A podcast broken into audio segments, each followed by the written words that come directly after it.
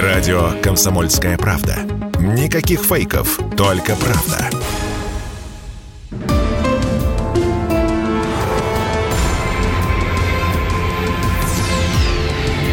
Авиаинциденты.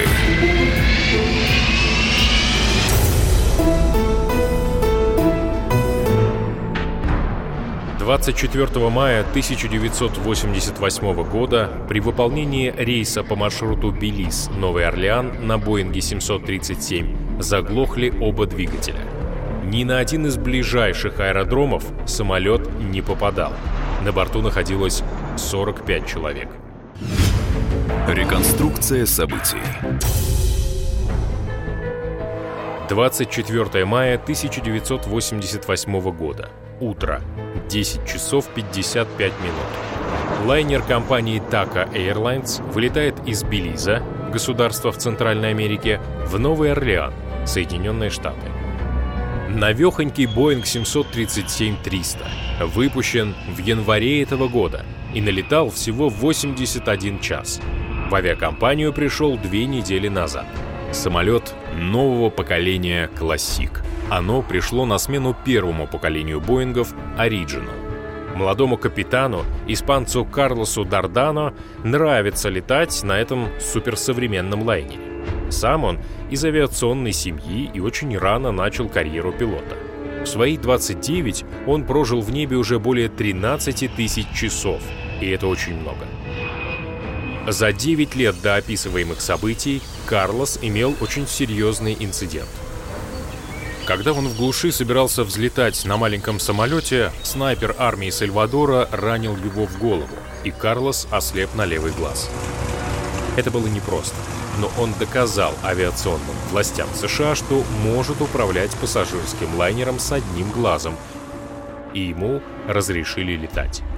Вообще, американская врачебная летная комиссия очень сильно отличается от российской, которая бы его списала – как списывает сотни других летчиков, еще способных летать.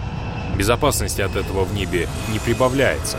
Американские требования по медицине гораздо мягче, а безопасность там на гораздо более высоком уровне.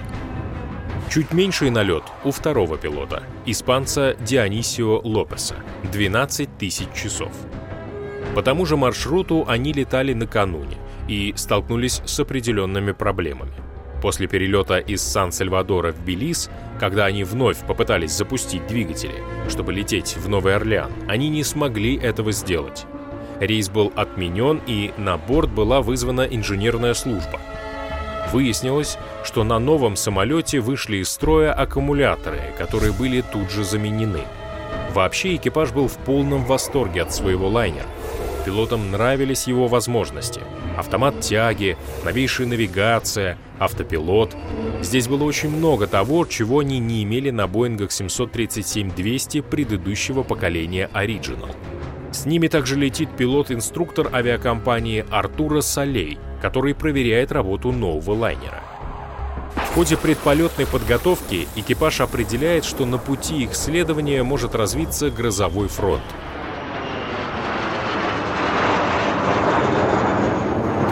После взлета из Белиз они набирают 350-й эшелон в высоту 35 тысяч футов.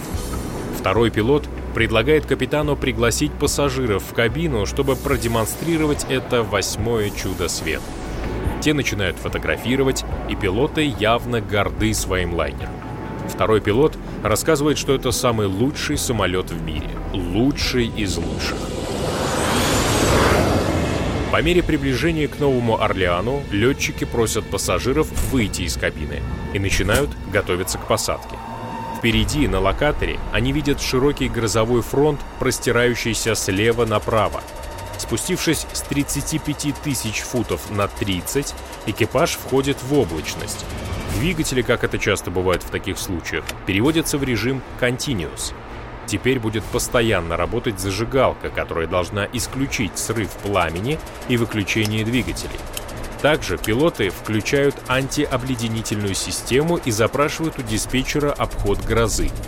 Тот разрешает им делать все, что угодно, только предупредить, когда экипаж вновь возьмет курс на Новый Орлеан. На погодном радаре Карлос Дардана видит черное пятно.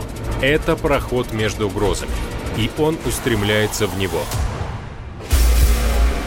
Погодный радар излучает лучи, и если на их пути встречается облако, наполненное водой, они отражаются обратно в самолет. Облака с большим количеством влаги рисуются на радаре желтым и красным цветом. Как правило, в них залетать нельзя, потому что там может быть гроза и сильная турбулентность, опасная для самолета. Особенность радара заключается в том, что он не может показать, что происходит за грозовым облаком, ведь сигнал от него отражается и возвращается в самолет, а что происходит за облаком, остается непонятым. Пилоты в первый раз пользуются новейшим радаром, но особенности его работы им никто не объяснил. Диспетчер также не сообщает об опасности, таящейся впереди. И когда они зашли в проход между грозами, они поняли свою ошибку. Там скрывалась еще большая гроза, и они оказались в ловушке. Сзади проход захлопывается, а впереди сплошные желтые и красные пятна, и через 10 секунд они влетают в грозовой фронт. Начинает трясти так, что невозможно разобрать показания приборов. Крупный град с дождем лупит по стеклам. В самолет ударяет молния. «Господи, помоги мне выбраться отсюда», — думает атеист Карлос Дардана. 30 секунд этого удовольствия хватает, чтобы оба двигателя были залиты водой и заглохли. Они были сертифицированы на прием и в 4 раза большего количества воды, но не града. На град конструкторы не рассчитывали. Загорается и орет вся тревожная сигнализация в кабине. Высота 16,5 тысяч футов, 5 километров. Из-за того, что двигатели отключились, пропадает электричество. Большинство приборов в кабине суперсовременного лайнера гаснет. Теряется радиосвязь, и метка рейса 110 пропадает с экранов радаров. В свое время наставник Карлоса Дардана учил его чувствовать большой самолет. Он ставил двигатели на малый газ, и Карлос управлял лайнером почти без них, снижаясь как планер. Теперь, когда двигатели уже по-настоящему вышли из строя, это не создает Карлосу трудностей в пилотировании. Тем не менее, это самая серьезная ситуация за всю его карьеру. На высоте 5 километров он оказывается без двигателей, без приборов, без электричества посреди снежного шторма. Отключена вся гидравлика, и теперь, чтобы управлять штурвалом, приходится прикладывать большие усилия. Но от свежего аккумулятора работает малюсенький авиагоризонт, по которому и можно лететь. Самым главным для Карлоса сейчас становится выиграть высоту и удержать самолет в прямолинейном полете. Недавно замененного аккумулятора хватит на 30 минут. «Мы потеряли оба двигателя», — сказал Карлос коллегам, но те не поверили и подумали, что тот шутит. Тогда он дважды подвигал рычагами управления двигателями вперед-назад и никакого отклика от них не получил. Карлос сосредотачивает свое внимание на пилотировании, а второй пилот с инструктором пробуют запустить двигатели.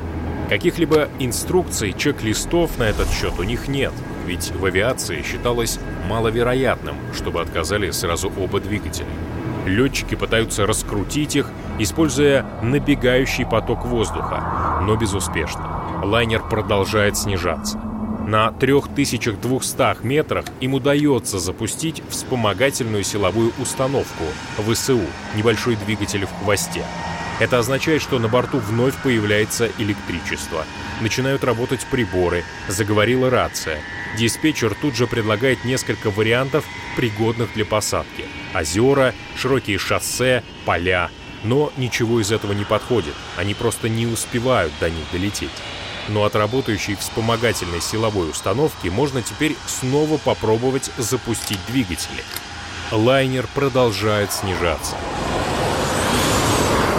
На полутора тысячах метрах стюардессам было сказано, что пассажиров надо готовить к аварийной посадке. И тут инструктор Артура Солей докладывает. Все окей, оба двигателя работают. Карлос Дардана дает им тягу, но в ответ лишь загорается красный сигнал об их перегреве и возможности возгорания. Капитан принимает решение выключить оба двигателя. Высота 1100 метров. Самолет выныривает из облаков. Идет дождь. Вокруг одни болота. У экипажа менее трех минут для поиска места для приземления. И тут Карлос Дардана видит впереди небольшой канал. Это был шанс. Второй пилот начинает читать аварийный чек-лист, но тут замечает справа от канала ровную полоску земли, покрытую травой. Капитан, капитан, мы можем там сесть.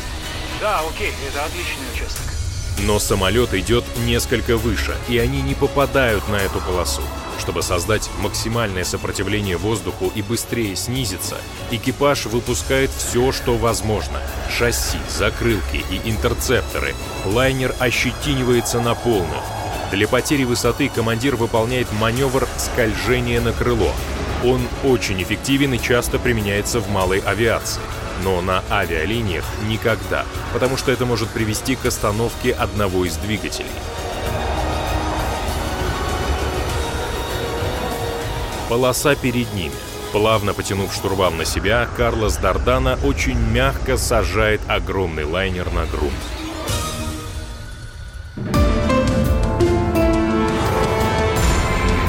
Авиаинциденты.